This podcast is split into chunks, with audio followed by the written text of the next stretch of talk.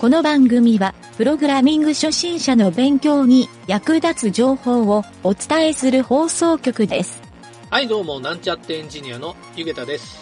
今回は Git の管理対象から外す Git イグノアという機能を学習してみたいと思います。ぜひですね、便利に Git を使うために必要な機能だと思うので、えー覚えておくといいと思います。それではなんちゃってラジオ、始まるよ。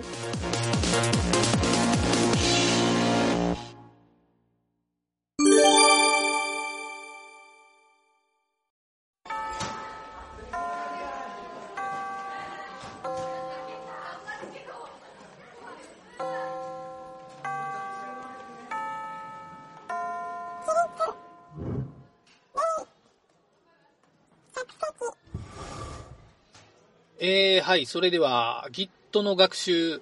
今回で第21回目になります。今回学習する内容は Git リポジトリの中のファイルやディレクトリを管理対象外にすることができる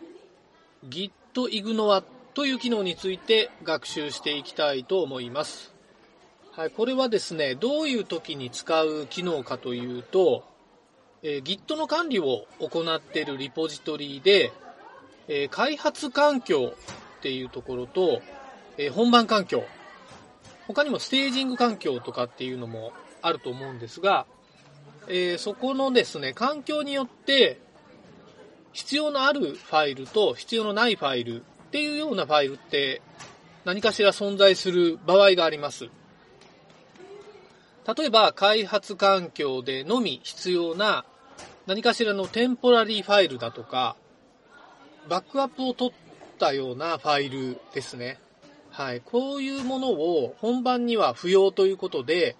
えー Git のリポジトリの中から外してしまいたいっていうものが発生すると思います。はい。そういう場合に、えーこの Git ignore っていう設定を行って、えーリポジトリのですね、管理対象から外すという風に設定ができます。はい、ちょっと分かりにくいかもしれないんですけど、えっ、と、要するに Git のリポジトリで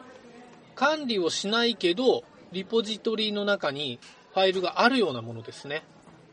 はい、それを、えーこの Git ignore っていう、これファイルなんですけど、ファイルにですね、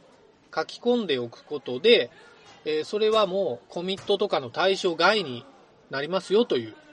こんな設定になります。はい、それではですね、この Git ignore、えー使い方を簡単に説明したいと思うんですけど、まずですね、リポジトリのルート階層、ここにですね、.gitignore っていうファイルを作ります。スペルは .git ignore ちょっと長いんですけど Git の ignore っていう単語ですね。これがくっついてるこの Git ignore っていうファイルになります。はい。で、この Git ignore っていうのは基本的にはテキストファイルとして作成してもらってですね、その中に除外をしたいファイルを開業区切りに書き込めば単純なセットはできます。例えば readme.md。はい、これまで、えこのファイルを基本的に更新してきたんですけど、この readme.md っていう風に .gitignore ファイルに書き込めば、このファイルがリポジトリの中のファイルから、え除外されるっていう設定になります。次からアドをしてもですね、このファイル自体はアドがされません。なので、修正をしても、えーアドもできないし、えーコミットをしてもこの設定をしたファイルはですね、えコミットの中には入ってこないことになります。えちなみになんですけど、この .gitignore っていうこのファイル自体も、え実はですね、Git のリポジトリの管理対象にはなります。なので、このファイルの修正をしたら、え基本的にはコミットの対象になるというふうに覚えておきましょう。本来であれば、プロジェクトを作った、まあ、リポジトリを作る最初に、この Git ignore っていうのを設置しておくことがベストなんですけど、まあ、プロジェクト管理をしていく中で、えー、途中でですね、このファイルが不要とかっていうような判断も出てくると思うので、まあ、その時点で書き足して運用するっていうやり方でも、基本的には問題ありません。はい、それからですね、この Git ignore ファイルの中に、ファイル名を書いて、えー、使用するっていうふうに説明したんですけど、ちょっといくつか機能を持っているので、その内容も合わせて解説しておきます。はい。まずですね、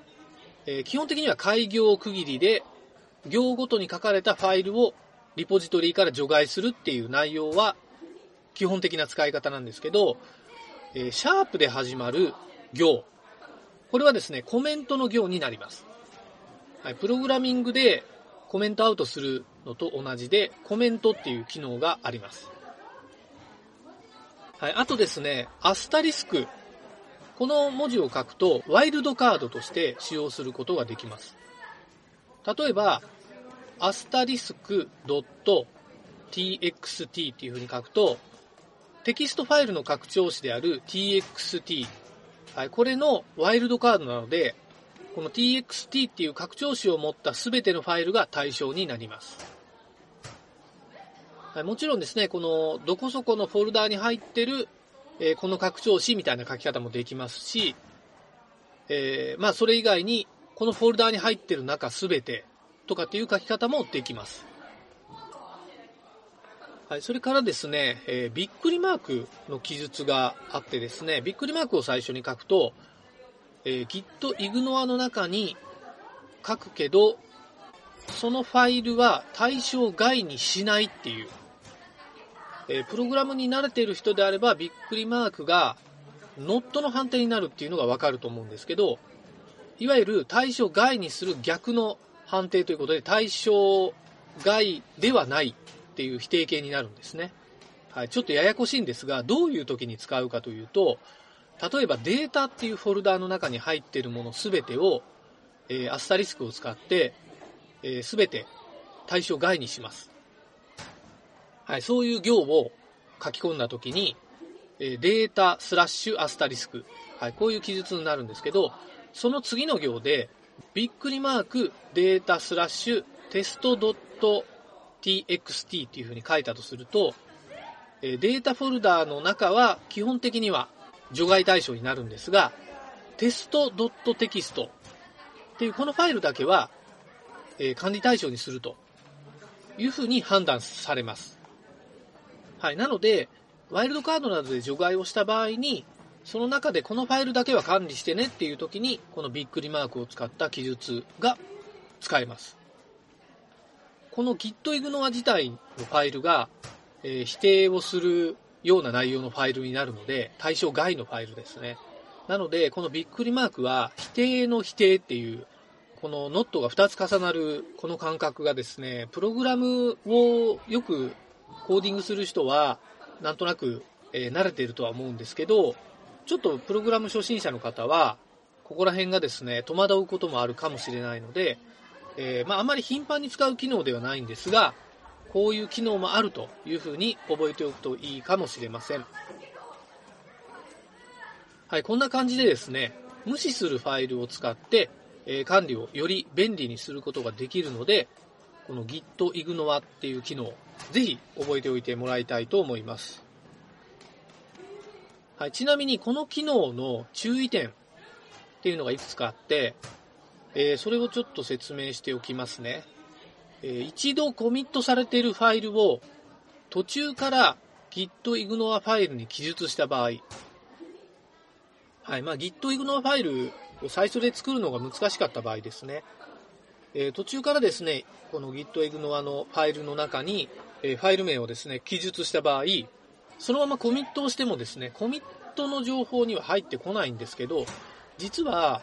そのフォルダの中にファイルが残ったままになってるんですね。はい。これはですね、ちょっと Git の仕組みで、えー、キャッシュデータっていうのが存在するんですけど、えー、それをですね、保持して、そのファイル管理を高速化するっていうような、えー、仕様になってるんですが、まあ、そのためこのキャッシュファイル、キャッシュデータっていうのを一度全部削除してしまうというのがいいと思います。えキャッシュデータを削除しても、え見えてるですね、実際のファイルは削除されないので、えこのキャッシュデータを削除することによって Git のですね、設定と、え今の実際にあるファイル、ここのですね、えもし違いがある場合、はい、ここがですね、綺麗に掃除されることになります。まあ、具体的にキャッシュデータを削除するコマンドだけ、えー、今言ってみたいと思います。コマンドはですね、git 半角スペース rm 半角スペースハイフン r 半角スペースハイフン2つにキャッシュド CACHED 半角スペースドットはい、ちょっと長いんですけど Git の、えー、remove っていう機能の RM ですね。はい、これに -r は階層の再起処理っていう意味なんですが、これにハイフン2つのキャッシュド、キャッシュのデータを削除してくださいと。で、最後のドットは、アドの機能と同じで、すべてのファイルが対象になるという意味になります。はい、このドットのところをですね、特定のファイル名にしたら、その単体のキャッシュデータを削除するっていうこともできます。はい、ちなみにこのキャッシュドっていうオプションをつけないと、え、リアルにですね、今見えてるファイルが削除されてしまうので、え、これはですね、十分注意をして実行してください。はい、テストで、え、試したいときはですね、ちょっとフォルダーごとコピーを取って、えコマンドのテストを行ってみると、えこの RM 機能とか、えキャッシュの削除機能、この辺が確認できると思います。はい、もう一個ですね、ちょっと注意点があって、えー、これは Windows の OS でよくありがちな、えー、トラブルというかですね、えー、なんて言うんでしょうね、不具合っていうわけではないんですけど、この .gitignore ファイル、これはですね、OS で作ろうとすると、ファイル名がない拡張子だけのファイルっていう風に OS が認識する場合があるんですね。その場合にこのファイルが作れないっていう場合があるので、できればですね、テキストエディターなどでファイルが作れる、まあ、VS コードなどを使うと問題なく作れるので、えそうしたですね、こういうプログラミングで使えるテキストエディターっていうのを利用して、この gitignore ファイルを作るということをお勧めしたいなと思います。はい、そんな感じでですね、今回は Git のですね、リポジトリ管理対象外になる gitignore っていう機能を学習してみました。はい、この辺もですね、ぜひ覚えておくと便利に使える機能だと思います。はい、それでは今回はここまでになります。